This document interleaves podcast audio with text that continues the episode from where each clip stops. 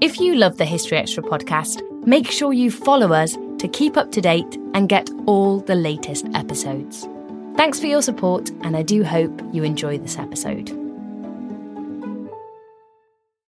This episode is brought to you by Indeed.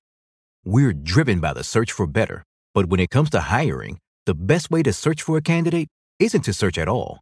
Don't search, match with Indeed. Use Indeed for scheduling, screening, and messaging so you can connect with candidates faster. And listeners of this show will get a $75 sponsored job credit to get your jobs more visibility at Indeed.com slash History Extra. Just go to Indeed.com slash History Extra right now and support our show by saying you heard about Indeed on this podcast. Terms and conditions apply. Need to hire? You need Indeed. Hola. Hello, this call is being translated. Abuela, listen to what my phone can do. Abuela, escucha lo que mi teléfono puede hacer. Wow. Ahora dime sobre tu novia nueva. Wow, now tell me about this new girlfriend. Huh? Tú sabes lo que dije. You know what I said. Language is no longer a barrier thanks to Live Translate with Galaxy AI on Samsung Galaxy S24 Ultra. Learn more at Samsung.com. Samsung account login required. Calls must be made using the native Samsung dialer. When you need mealtime inspiration, it's worth shopping Kroger, where you'll find over 30,000 mouthwatering choices that excite your inner foodie. And no matter what tasty choice you make, you'll enjoy our everyday low prices, plus extra ways to save, like digital coupons worth over $600 each week. You can also save up to $1 off per gallon at the pump with fuel points. More savings and more inspiring flavors make shopping Kroger worth it every time. Kroger, fresh for everyone. Fuel restrictions apply. It's hard not to add a side of hot, crispy hash browns to your favorite McDonald's breakfast. It's even harder not to eat said hash browns before you get home. Ba-da-ba-ba-ba.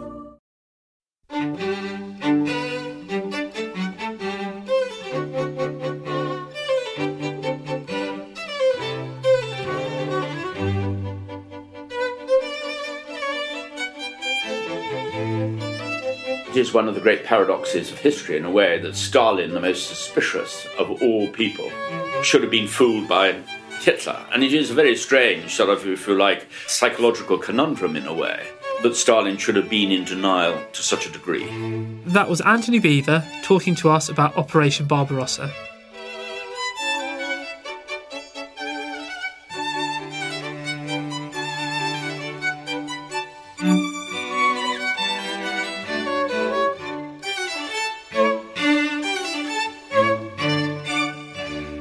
Listening to the History Extra podcast from BBC History magazine. We're the UK's best selling history magazine, available in print and several digital formats all over the world. Find out more at historyextra.com forward slash subscribe, or look out for us in your digital newsstand or app store. Hello, and welcome to our second podcast of June 2016. I'm Rob Attar, the editor of BBC History magazine.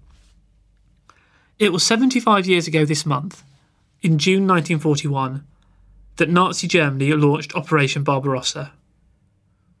This huge assault against the Soviet Union was at the time the largest invasion in history, and on its outcome hinged the fate of both totalitarian dictatorships. Military historian Antony Beevor has written in depth about the Nazi Soviet clash in books including Stalingrad, Berlin, and his history of the Second World War. I paid a visit to Antony in his London home recently to discuss one of the most pivotal events of the 20th century. Did Hitler always plan to invade the Soviet Union, or what? You know, which point in his career did this idea occur to him? Well, Hitler quite often fluctuated in his attitudes towards great projects, but I think the invasion of the Soviet Union was something which went back really all the way to the Räterepublik of, of, of 1919. I mean, his, uh, his, his detestation of uh, uh, Bolshevism uh, was absolutely uh, visceral. But it was also influenced, and I think this is often underestimated by historians, it was also influenced by the occupation of Ukraine by Field Marshal von Eichhorn in late 1918, or the most of 1918, and the idea that Ukraine would be the breadbasket for Germany in the future and prevent any repetition of British uh, blockade and the starvation which that caused to Germany during that particular period. So it was strategic as well as sort of visceral in his hatred of Bolshevism. The real plan didn't, of course, come about in detail really until sort of December 1940. I mean, it had been mulling over in his mind. What is ironic, I think, and is quite important to remember, is that Hitler justified to his generals that the invasion of um, Russia was essential because it was the only way to knock Britain out of the war, i.e., if he uh, knocked the Soviet Union to pieces, uh, then Britain would give up and would surrender. Which is a curious justification, a curious analysis, if you like, of the situation. And then, even more paradoxically, come um, December 1941, he, he justified his declaration of war on the United States on the grounds that um, this was one way to force Britain out of the war. I mean, it's very, very, very, very bizarre in um, in thinking. But we know um, we know Hitler had this sort of uh, curious uh, confusion. Certainly, also a confusion of cause and effect as well. But anyway, as I say, December really 1940 uh, was when he really did start serious planning. But if it had been a long term goal for him, then I suppose that means the Nazi Soviet pact was never intended to be anything other than a temporary expedient for the Germans. Oh, exactly. I mean, the Nazi Soviet pact uh, was quite deliberate. He realized that he needed to knock out the Western allies first. And uh, it showed sort of remarkable confidence and, I suppose, perspicacity in a way when one thinks of the bloodbath on the Western Front in the First World War.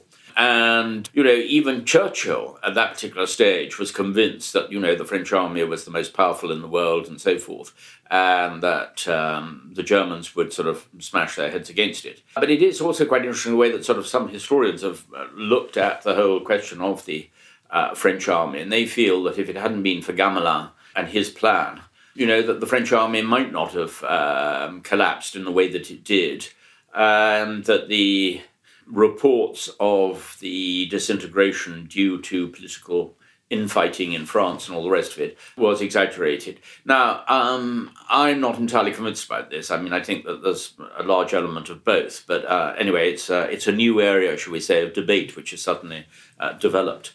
But there was one thing that was certain from Stalin's point of view was that he was uh, hoping very much that uh, um, the uh, capitalist states and the Nazi uh, power uh, were going were gonna bleed each other dry. And that was his calculation on the part of the um, Nazi Soviet Pact uh, and why it was essential to Russia. Not just a question of immediate self defense, having purged the Red Army and needing to postpone any fight with, with, with Germany. The timing of Barbarossa is, is quite interesting because um, I know some historians have said that they left it too long and it became diverted in other campaigns, which meant that the Russian winter came in before they could get to Moscow. Do you think that do you agree that Barbarossa was launched too late for them to have any chance of success? It is certainly true uh, that Barbarossa was la- launched too late, and there's been quite often a debate about this. Um, I mean, it's amazing the way that this one still carries on. I mean, actually, even at the time, it was fairly well known that actually it was the weather. I mean, it had been one of the wettest uh, winters, 1940 1941. And it was the two problems. One problem was the um, way that the forward airfields of the Luftwaffe had been totally inundated and simply couldn't take the aircraft until they dried out. The other one, of course, was the um, redistribution of motor transport to German divisions before the invasion. And very interestingly, nearly 80% of some of the divisions' uh, motor transport came from the French army. And this was one of the reasons why Stalin loathed the French um, and uh, despised the French, and why he sort of basically uh, said at Tehran, you know, that the French should be treated as um, traitors and collaborators and all the rest of it, because that the motorized um, arm really of the of the Wehrmacht largely came from the French army, and the fact that the French had not destroyed their vehicles on surrender was for Stalin, you know, a really serious element against them. But so it was basically a distribution of uh, motor transport, airfields which had been completely inundated. But Operation um, returned the whole question of the invasion of Greece uh, Yugoslavia, Greece, and um, later Crete uh, were not really um, a major effect in delaying Barbarossa. And, and on the other side side of the invasion, Stalin is seems to be known as someone who's incredibly paranoid and very suspicious. But How was it that he missed so many intelligence reports telling him there's going to be an attack from a fairly, fairly obvious source? You're right. It is one of the great paradoxes of history, in a way, that Stalin, the most suspicious uh, of all people, should have been fooled by Hitler. And it is a very strange, sort of, if you like, psychological conundrum in a way, that Stalin should have been in denial to such a degree. Now, I mean, this has led to a whole lot of raft of different theories. You know, Suvorov, um, icebreaker thing of uh, uh, actually Stalin was secretly uh, planning to invade uh, Germany first and all the rest of it. Load of rubbish. I mean, all of that's based on that paper of the 11th of May or whatever, which was basically a contingency planning document by Zhukov and others, who by then were well aware of um, Nazi preparations to invade the Soviet Union, but Stalin simply would not accept it. And so, you know, it was quite right that uh, any uh, general staff should start examining responses, if you like, to a preparation in that particular way. And one of them, of course, was the examination of a preemptive strike at that particular point. Actually, you know, the Red Army was totally incapable of carrying, carrying it out the very fact, actually, that you know all of the prime movers for the artillery, in fact, uh, were actually tractors which were being used in the harvest, shows um, that um, they were simply not prepared for an attack at that particular time. But Stalin rejected every single warning that he got, uh, not just, of course, from the British, but even from his own uh, diplomats and spies and so forth he, ever since the Spanish Civil War, was completely obsessed that anybody uh, living abroad had been corrupted by abroad and therefore was sort of somehow instinctively anti Soviet. Uh, so that's why he um, rejected the uh, warnings from Berlin, even the fact that they managed to send back a miniature dictionary for German troops uh, which they got hold of, showing um, terms like you know take me to your uh, take me to your uh, the collective farm chairman and hands up and uh, all the all the terms that you would expect for German troops to need in the event of invasion. So I mean he had a whole raft of it, but he was convinced that this was all an angisti provokatskaya, uh, an English uh, provocation to force a a fight with Germany to save Britain, and that was why. Um, he a rejected all the British ones, but even as I say, the ones um, coming from his own sources. So his suspicion of of his own sources and, and of the I suppose the capitalist West overrode his suspicion of the Nazis then in a way. It did, yes. I mean, in a way, this is too extraordinary. I mean, he even um, accepted uh, the assurance of Hitler that the reason why so many troops were being moved and this is unbelievable, that so many troops were being moved um, to the east, deployed in uh, East Prussia, um, occupied Poland, and, uh, and further south, was to get them out of the range of the bombing of the British. Well, I mean, you'd have thought that he'd have done a little bit of research uh, on the range of British bombers and all the rest of it, and also to know that the British bombing um, arm, bomber command at that particular stage, was so weak and pathetic, I mean, with just Wellingtons and so forth, um, that they'd have been almost incapable of making any form of a dent, if you like, into uh, German forces. What were the Germans' actual goals in Operation Barbarossa I mean, clearly they wanted to defeat the Soviet Union. Did they plan to conquer the entire country? What were they actually hoping to achieve? The plan was to advance to the what was called the AA line, the Archangel Astrakhan line. And they felt that by this basically would have taken them beyond Moscow, more or less beyond the line of the, uh, the line of the Volga, more or less the line of the Volga. And that's why, in fact, when it came to the Battle of Stalingrad, so many German troops felt we've only got to capture Stalingrad, we're on the Volga, and that will, we, that will have meant we've won the war. So that was the sort of the, the line. The idea being that any Soviet troops who'd been left after the great battles of encirclement uh, in the early part of Barbarossa would simply be a rump and that um, they could be kept under control by bombing. And then they would be able to open up, as they thought of it, Russia and the Ukraine for German settlement and uh, colonization and you know they would even they were even planning these sort of uh, occupational settlements where sort of you know soldiers would be given land with their families and so forth. And uh, uh, the hunger plan Backe's uh, hunger plan would uh, have reduced the population dramatically. The population of the major cities would have been starved to death. They reckoned on 35 million uh, uh, 35 million being killed so the whole project, in a way, uh, you know, depended on this sort of uh, rapid advance to that particular line, and above all, the destruction of the Red Army through these vast battles of encirclement. which some took place. I mean, you know, the Kiev was the probably the one of the largest battles in the world in terms of the number of uh, prisoners taken. Did this plan have any realistic prospect of success? I mean, we know it didn't work, but is there any way it could have worked? It's a very, very hard one to um, answer in a way. Uh, what was interesting was Stamenov, the uh, Bulgarian ambassador, who was approached in a moment of panic by Stalin because uh, you know Stalin really did think that sort of Moscow was going to fall. This was um, later in October, and that sort of everything was about to fall to pieces.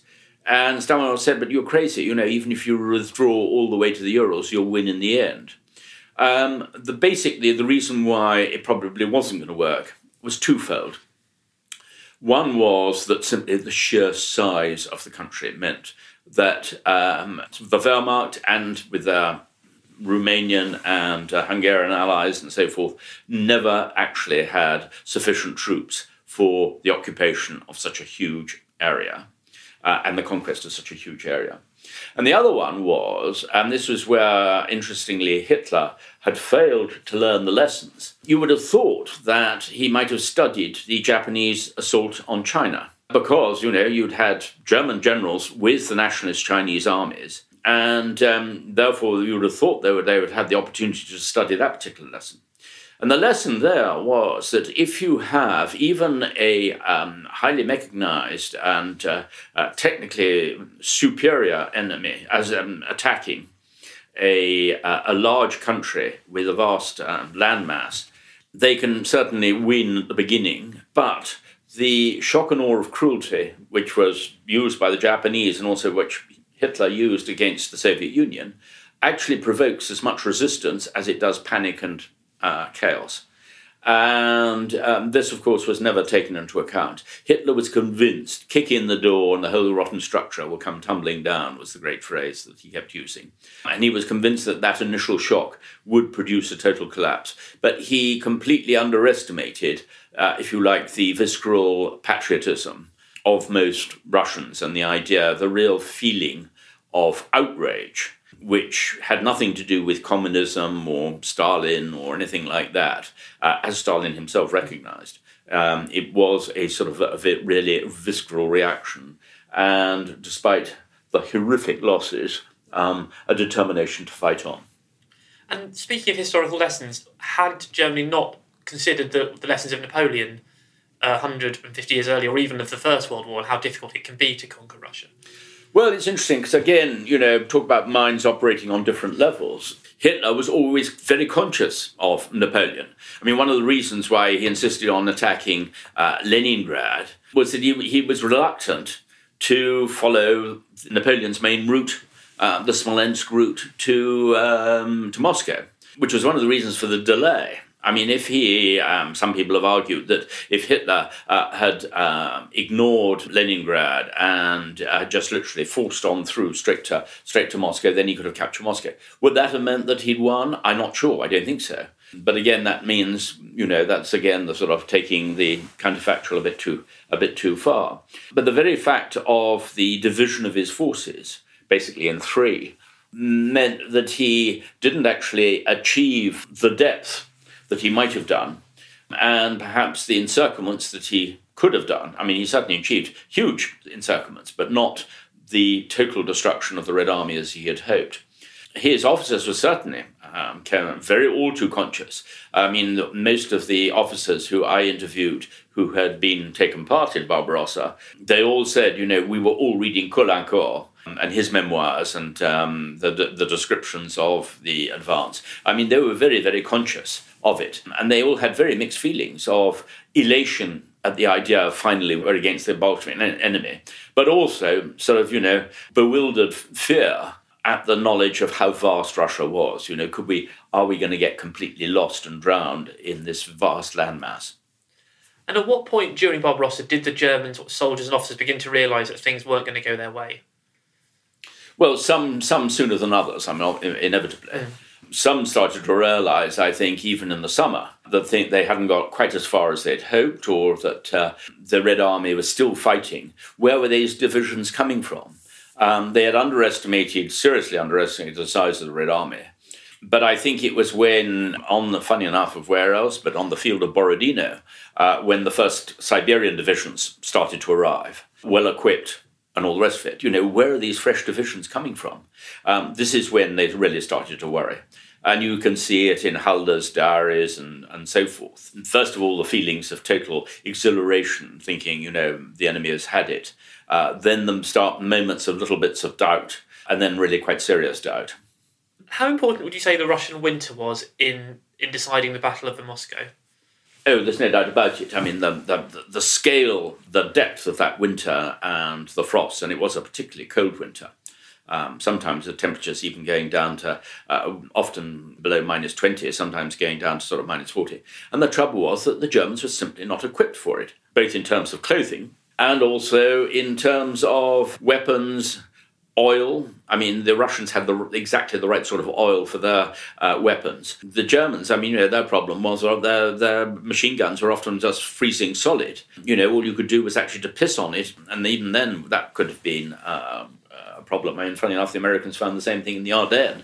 And as I say, yes, clothing and the other, um, but also the very fact that the um, T-34 had, had broad tracks which could cope with the snow. German panzers had very narrow tracks on their tanks which couldn't cope with the snow in the same sort of way. The other problem had been already, as you know, the um, the Rasputitsa, the uh, the autumn muds and so forth. So already they were slowed down by the autumn muds, and they had underestimated the roads, if you like, or the the bad quality of the roads, and then the effect of the um, the real frost, and of course the Luftwaffe, you know, having to have light fires under the engines of their aircraft, purely so as to be able to get the motors started in the morning the use of how much fuel had to be used to keep motors running the whole evening or whole night just so that they'd be ready to start again the next morning, otherwise they'd have frozen solid. All of these were sort of cumulative effect. But I think the real psychological one was the, the fact that where these divisions come from, they simply could not imagine that any army could st- keep recreating new divisions and suddenly throwing them into the attack. Was the failure to take Moscow, was that basically, did that doom Barbarossa? After that, was there was that really there no non really prospect that Germany could win?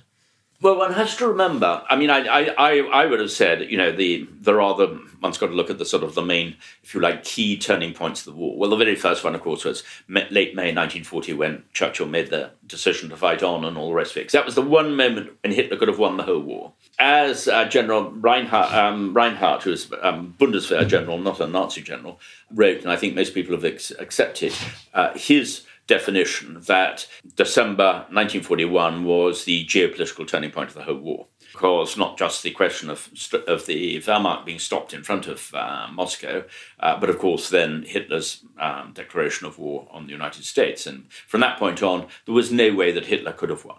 And then Stalingrad actually was the psychological turning point. What one underestimates now, looking back, is that 1942 um, all of the Allies, the British, the Americans, um, and of course the Soviet Union, um, really thought they could still lose the war. Um, I mean, 1942 was an appalling year up until that autumn when one started to have the change in North Africa, in the Pacific, and of course in Russia. Now, the key thing was that the both the Japanese, after a much shorter period of time, of course, and the Wehrmacht had reached their cumulative point, i.e., their moment of, of, of maximum advance, uh, whether in the Pacific or whether into the Caucasus and um, southeastern Russia.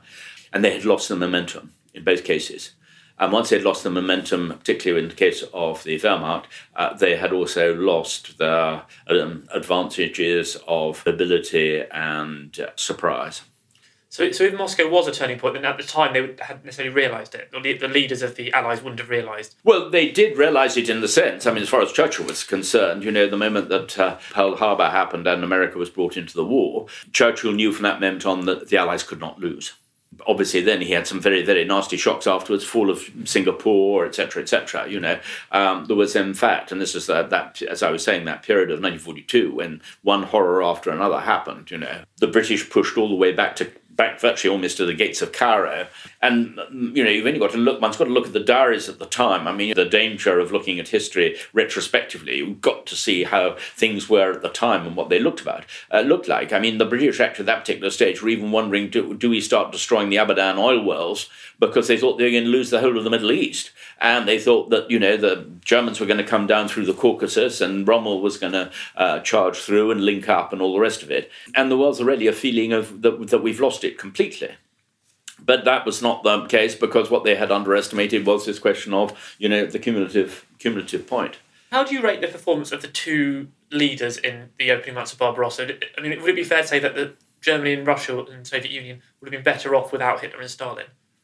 Well, no. Um, the interesting thing is, in a way, in very sort of rough terms, Hitler's, if you like, military reputation, of course, uh, was still very, very high at that particular point. It was actually starting to go down. While Stalin's was disastrous during 1941. His handling was disastrous during 1941. But by the late autumn, or certainly by the late autumn of 1942, he was suddenly starting to realize how to handle things and was about to become a very effective war leader. I mean, I always thought it was quite ironic the way that um, uh, by, by 1944, the British cancelled Operation Foxley, the plan to assassinate Hitler, because um, they'd realised by then that actually they were going to win the war more rapidly with Hitler in, in uh, military command than getting away with him. Stalin paradoxically decided to cancel his um, plans to uh, assassinate Hitler because he was afraid, of course, that the um, typical Stalin, judging other people by himself, um, was afraid that the Western Allies might make a deal with a successor regime. So uh, he cancelled his plans to assassinate Hitler. But anyway, I, I, always find that one of the more amusing paradoxes of the Second World War. In, in the early months of Barbarossa, is it fair to say Stalin in many ways impeded the Soviet Union's defences? Yes, um, of course. I mean, his his um, refusal to allow withdrawal, particularly from the Kiev um, encirclement, you know, meant the loss of um, hundreds of thousands of men. I mean, that even happened again in 1942 in what was called the famous um, Barvenkovo mouse, mousetrap when Timoshenko launched this uh, large offensive uh, in fact, just before the Germans were about to launch Operation Blue towards Stalin, well, in fact, towards the Caucasus, um, and all the German troops were on the on the ready. ready um, there was a massive encirclement by the Germans there in the summer of 1942, and Stalin refused to allow retreat, and that's when they lost several armies, cut off. So it was Stalin's basically sort of you know many ways inhuman refusal um, to allow any form of sort of withdrawal or whatever. Um, you know, it was a sort of a stand or die uh, order every single time. Um, and there was very, very little flexibility. Uh, and it was only really towards uh, the end, um, in the last stage of the retreat to Moscow, uh, that Stalin was allowing more flexibility, which thank God, because I mean that saved enough troops to um, to true defend Moscow at that particular stage. Was there any danger that the Soviet um, regime might have collapsed or been overthrown in the early months of Barbarossa, considering they weren't necessarily universally popular and the war was turning very much against them at that time? There was no chance of any overthrow of any overthrow by popular revolt or anything like that. There was no, funny enough, very little criticism because, of course, nobody really knew what was happening in that particular sense. Uh, the only question would have been a palace coup. And of course, there's the famous moment when you know they went go out to the dacha, where Stalin is has gone into a complete funk and frozen and all the rest of it. And you know there is there's that fantastic description of when Stalin sort of sees them arrive, and he thinks they've come to arrest him and um, sort of you know to um, throw him over. But as soon as he realizes that actually sort of they're scared too, but you know they're trying to persuade him that he's got to, that's when things things change and it sort of all comes back together again. That's that was really the only moment. It could only have been an, uh, a sort of a palace coup which could have uh, uh, got rid of him at that particular point. There was no question of a popular revolt. The anger of the people at that particular stage was entirely focused on the on, on the Germans at this sort of surprise attack, this treasonous breaking of the uh, Nazi-Soviet pact which people have been uneasy about anyway, but they, all of their hatred was focused against the Germans at that point. A major part of Operation Barbarossa was, of course, the Germans' horrendous abuses of civilians, mm. um, especially obviously the Jewish community and also communists and huge numbers of other people. I mean, did, did this in the end actually detract from the German invasion plans? Not really in 1941. I mean, the resources allocated to the Einsatzgruppen, the Sonderkommandos, and so forth, uh, and the police battalions and all the rest of it, was not actually detracting really from the war effort. You can then argue very much more that by sort of 42, when you have the final solution, what Vasily Grossman, after the Shoah by bullets, he's now then talking about the Shoah by gas, of course, by that stage, then they are allocating vast quantities of the Reichsbahn to uh, of the railway system, you know, to the transport of uh, of Jews. When in fact, that's when they should have been allocating them all to the support of the armies. So, not in 41, but I would have said so in 42. One thing which I actually should have added earlier, it was, of course, the one chance of them perhaps winning in 41 was the way that the Abwehr and um, many of the, shall we say, more educated officers had been advocating. They're saying the only way that we can win in Russia is by creating a Ukrainian army a million strong. And this, of course, was absolute anathema to Hitler on those grounds. And that's why they had to sort of come up with all of these ideas of calling Russians in Wehrmacht uniform, meaning calling them Kosakenzug, I mean, of uh, Cossack pl- uh, platoons and so forth. Because Hitler, in his ludicrous uh, way, would accept the idea of Cossacks, but he wouldn't accept the idea of Slavs. Well, I mean, of course, the Cossacks were Slavs themselves. I mean, you know, but it was a ludicrous thing. And later, you even have Himmler you know, let's face it, you know, supposedly one of the great racial ideologues raising a Galician SS division of Ukrainians says to pretend they weren't Slavs. I mean, you know, it, it, it, was all simply preposterous in that particular way. But there's no doubt about it. If they if they were going to have any chance of success, to make up, if you like, for their lack of numbers to control such a vast landmass, it had to come through turning turning into a civil war. But there was no question they were ever going to allow the Ukrainians any form of uh, self government or anything like that. And um, that was, of course, one reason why those Ukrainians who did side with the Germans to begin with uh, soon realized, in fact, that they were being completely conned. And, uh, and then you get sort of, you know, the um, Bandera lot and um, uh, and so so forth. You sort of Ukrainians who were then fighting both the um, Soviets and and the Germans at the same time. And what do you make of the um, the British reaction to Barbarossa? Could Britain have done more to help their um, soon to be Soviet ally? Well, the Soviets were pretty scornful about the sort of help we were sending we couldn't do very much, uh, to be perfectly honest, because let's go to, let's remember, you know, we're talking about the summer of 1941, where uh, we just lost. I don't know how many um, naval vessels in the Mediterranean, largely the evacuation from Greece, even worse, the evacuation from Crete, loss of um, capital ships at that particular time, um, growing threat in the Far East. We simply did not have the resources. Churchill wanted to make every effort uh, or impression of effort of helping. But I mean, you know, the trouble was, what with the fighter aircraft we were sending them by the convoys? Um, on the whole, most of them were fairly obsolete Hurricanes, or which were usually in pretty bad nick. Nobody was going to when the RAF was told to hand over aircraft to send to Russia, um, they weren't going to hand over their best aircraft. We were sending them Matilda tanks which were frankly obsolete already by that particular point. We were sending them greatcoats, which were useless in the Russian winter.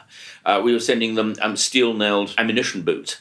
Uh, you know, steel shot ammunition boots, uh, which would actually accelerate frostbite. You know, you can imagine actually the, the, the, Soviets were pretty pissed off at the sort of stuff we were sending. But at the same time, you know, there had to be a certain amount of superficial Allied solidarity in that particular way.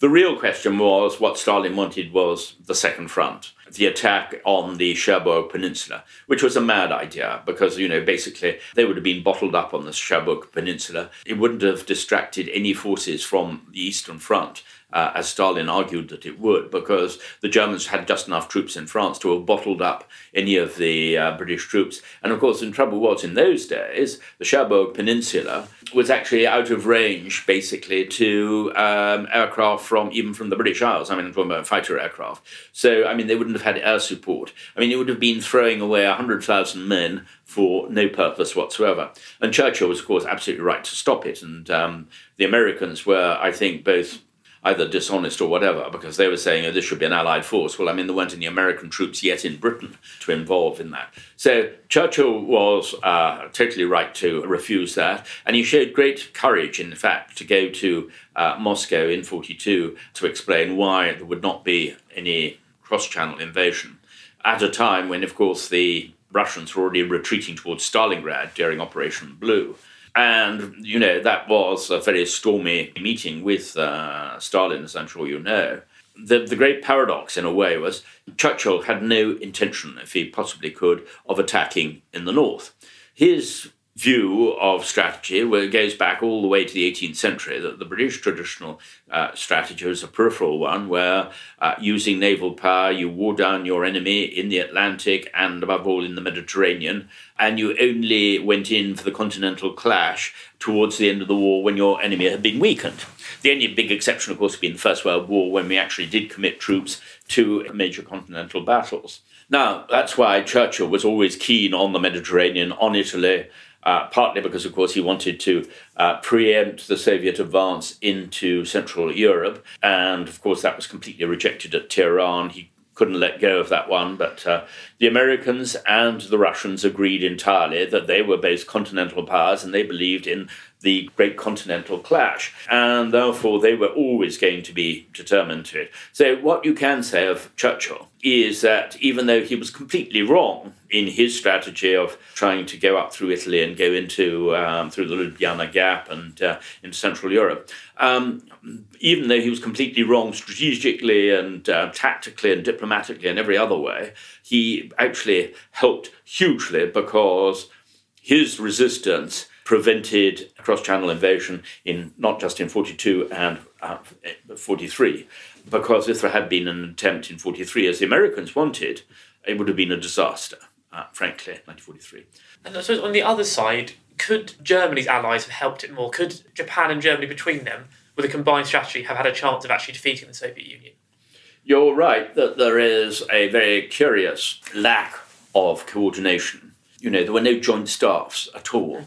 Um, there were hardly even, apart from military attaches in both countries, there was really no liaison between the two.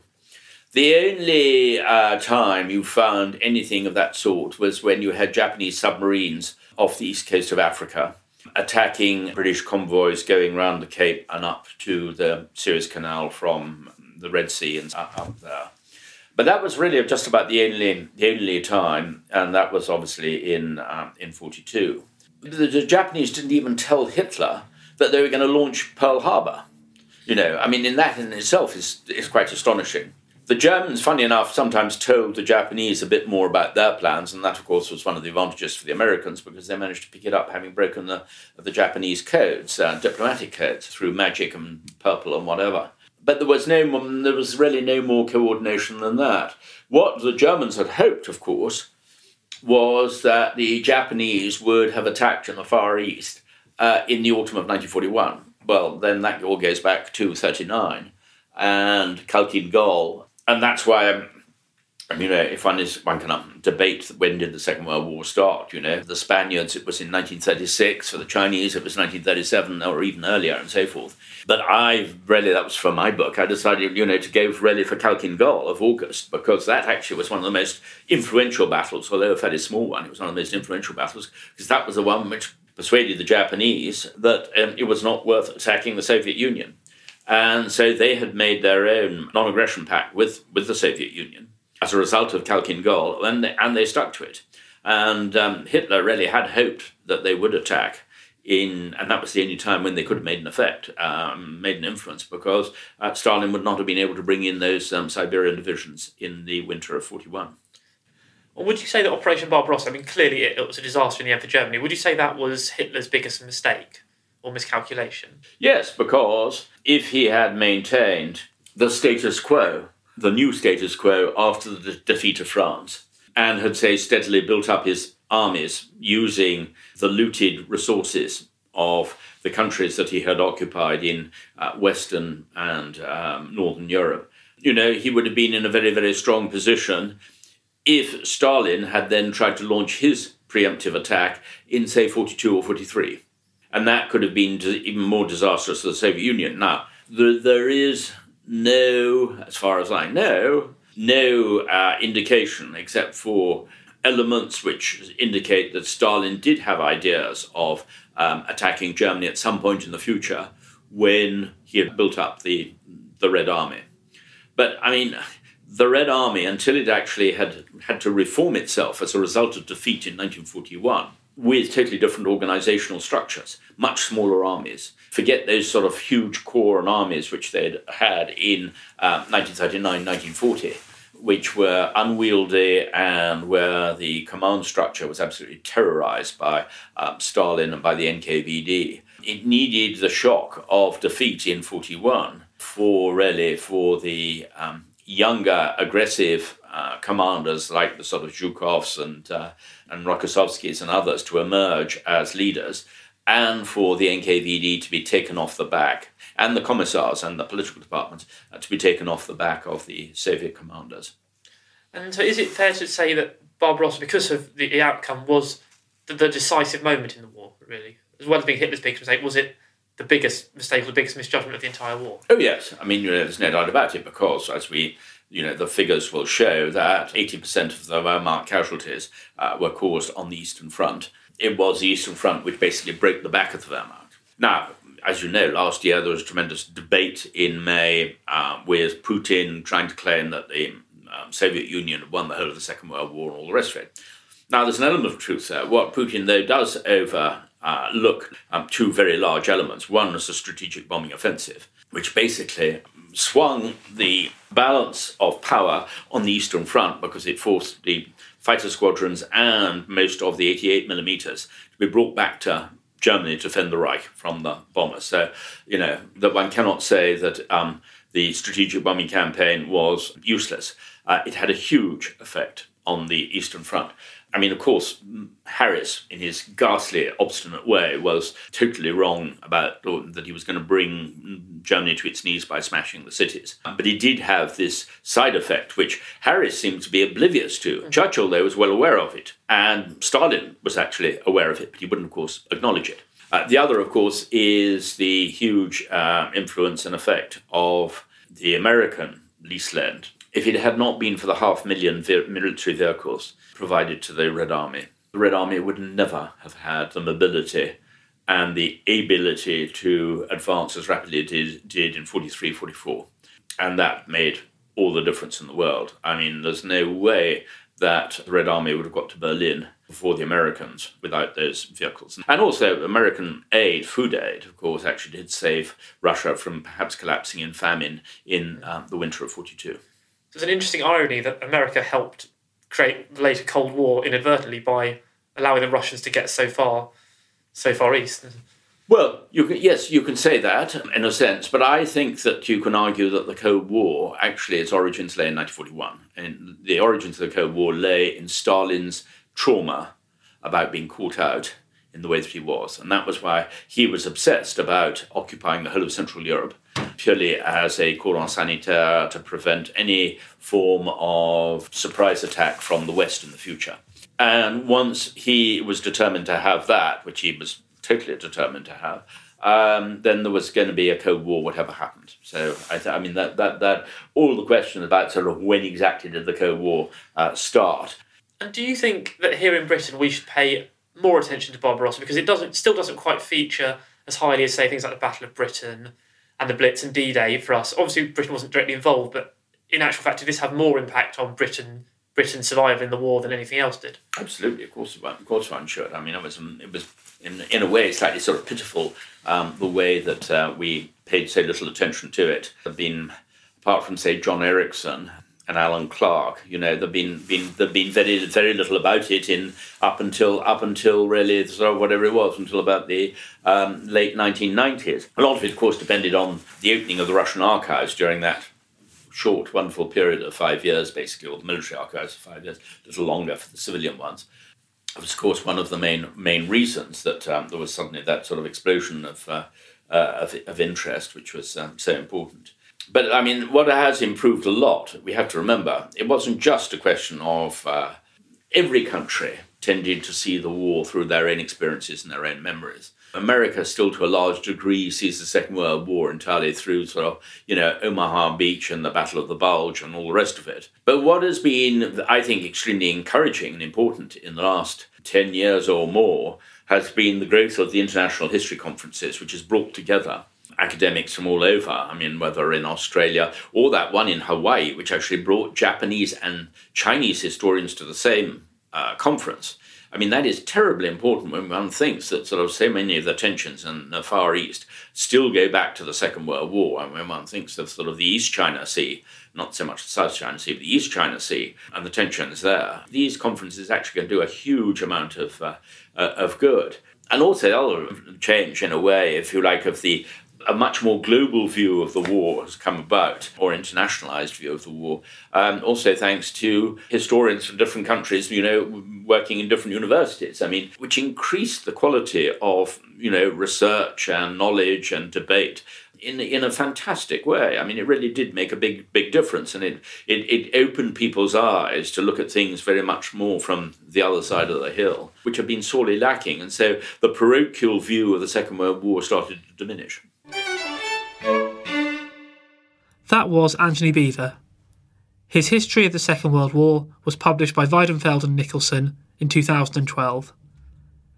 And his most recent book is Ardennes 1944 Hitler's Last Gamble, which was published last year by Viking. And you can also read a version of my interview with Antony in the June issue of BBC History magazine. Also, in this month's edition, there are articles on the private lives of the Tudors, Roman Britain, heritage in wartime, and the 1980s, among other things. You can get hold of our June issue now in all good newsagents in the UK and internationally in our many digital formats. Outside the UK, it may still be an earlier edition that's currently in the shops. Antony is also going to be one of the speakers at our Winchester History Weekend, which is running from the 7th to 9th of October. To find out more about this, and our York weekend on the 18th to 20th of November, please visit History Weekend. This episode is brought to you by Indeed. We're driven by the search for better, but when it comes to hiring, the best way to search for a candidate isn't to search at all. Don't search, match with Indeed. Use Indeed for scheduling, screening, and messaging so you can connect with candidates faster. And listeners of this show will get a $75 sponsored job credit to get your jobs more visibility at Indeed.com slash History Extra. Just go to Indeed.com slash History Extra right now and support our show by saying you heard about Indeed on this podcast. Terms and conditions apply. Need to hire? You need Indeed. We don't always realize just how much our negative thoughts and experiences stick with us and weigh us down. You may find your brain constantly running through a highlight reel of bad moments. That comment your friend made last week that hurt your feelings, that frustrating thing your mum does, or that silly thing you said in a meeting. Maybe it's time to get it all off your chest, whether it's a tiny annoyance or something much bigger. Talking about it can give you some relief and lead you to a potential solution. That's where therapy comes in. It's a safe space to share whatever's weighing you down and learn to process it so your internal highlight reel can focus on the good stuff. And BetterHelp offers affordable online therapy on a schedule that works for you. Connect with a licensed therapist by text, phone, or video call. Start the process in minutes and switch therapists anytime. Let it out with BetterHelp. Visit betterhelp.com slash historyextra today to get 10% off your first month. That's betterhelp, H-E-L-P dot com slash historyextra. Hola. Hello, this call is being translated. Abuela, listen to what my phone can do. Abuela, escucha lo que mi teléfono puede hacer. Wow. Ahora dime sobre tu novia nueva. Wow, now tell me about this new girlfriend. Huh? Tú sabes lo que dije. You know what I said. Language is no longer a barrier thanks to Live Translate with Galaxy AI on Samsung Galaxy S24 Ultra. Learn more at Samsung.com. Samsung account login required. Calls must be made using the native Samsung dialer. Com. One of the regular sections within the magazine is our First World War, which charts the progress of that conflict a hundred years ago through the words of those who lived and fought through it. We've also been including accompanying audio clips within the podcast. And this month we've come to June 1916. So, here, speaking to the Imperial War Museum, is George Wainford, describing some casualties that occurred on board his ship during the Battle of Jutland. There's a terrific bang, and the forecastle, there was a, a fire started the port side of the forecastle, where all the hammocks underneath the forecastle deck were stowed, well, that was extinguished, and you hear a lot of uh, crying and talking and shaking on the fo'c'sle heads. So I went and go up there, and uh, sub lieutenant chemist was there. He said, "Where are you going, Wainford?" I said, uh, "On the fo'c'sle." I said, "I help." So keep them below out of it. Find something else to do. So I wonder why he said that. So I found out later that there was the fourth four-inch gun had been the direct hit. They were all killed and injured. Commanding officer was killed. First lieutenant was killed. Warrant officer was killed. That was the three officers. And there was a, I think the co- the uh, the coxswain at the wheel was killed, and there were several more wounded. You know, it was a bit of a shambles, really. And uh, I saw one chap, it was horrible. His, his whole stomach was torn open, and it was all hanging out. He was trying to push it back. I knew. And that's why I was told to keep out of it. Chemist, uh, the sub-lieutenant chemist, oh no, he said, get down below, then send a senior hand up here. So by that time, two or three of them had gone up. So I gave a hand on the deck itself down below, pulling up all the debris. That was George Wainford. And now let's hear from Corporal George Ashurst talking about the bombardment that preceded the Battle of the Somme.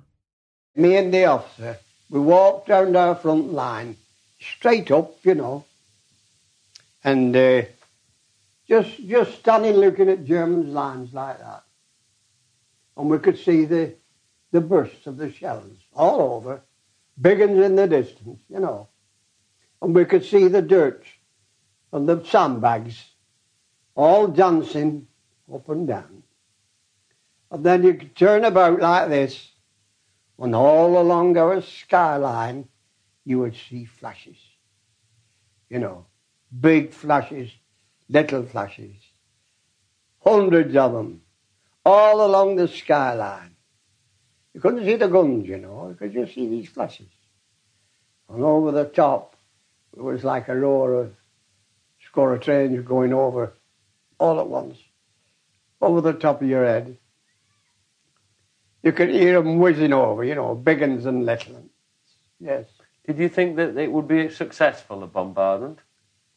Yes, I did. I. Uh, you started to believe what the general had told you then? Oh, yeah, I had. Yes, I thought, well, this is certainly shifted Jerry. You know what I mean? He'll never stand up against a thing like this. That was George Ashurst. You can read more from our First World War each month in BBC History magazine. Okay, so that's almost it for this week, but please do listen in next time when we'll be talking to the winners of this year's Wolfson History Prizes. Thanks for listening to this History Extra podcast, which was produced by Jack Fletcher. Do let us know what you think about this episode by emailing podcast at historyextra.com, and we might read out your messages in future episodes. Alternatively, why not keep in touch via Twitter or Facebook, where you'll find us at History Extra. For more great history content, don't forget to visit our website historyextra.com, where you will find history quizzes, galleries, articles, and more. Plus, it's where you can download every single previous episode of this podcast.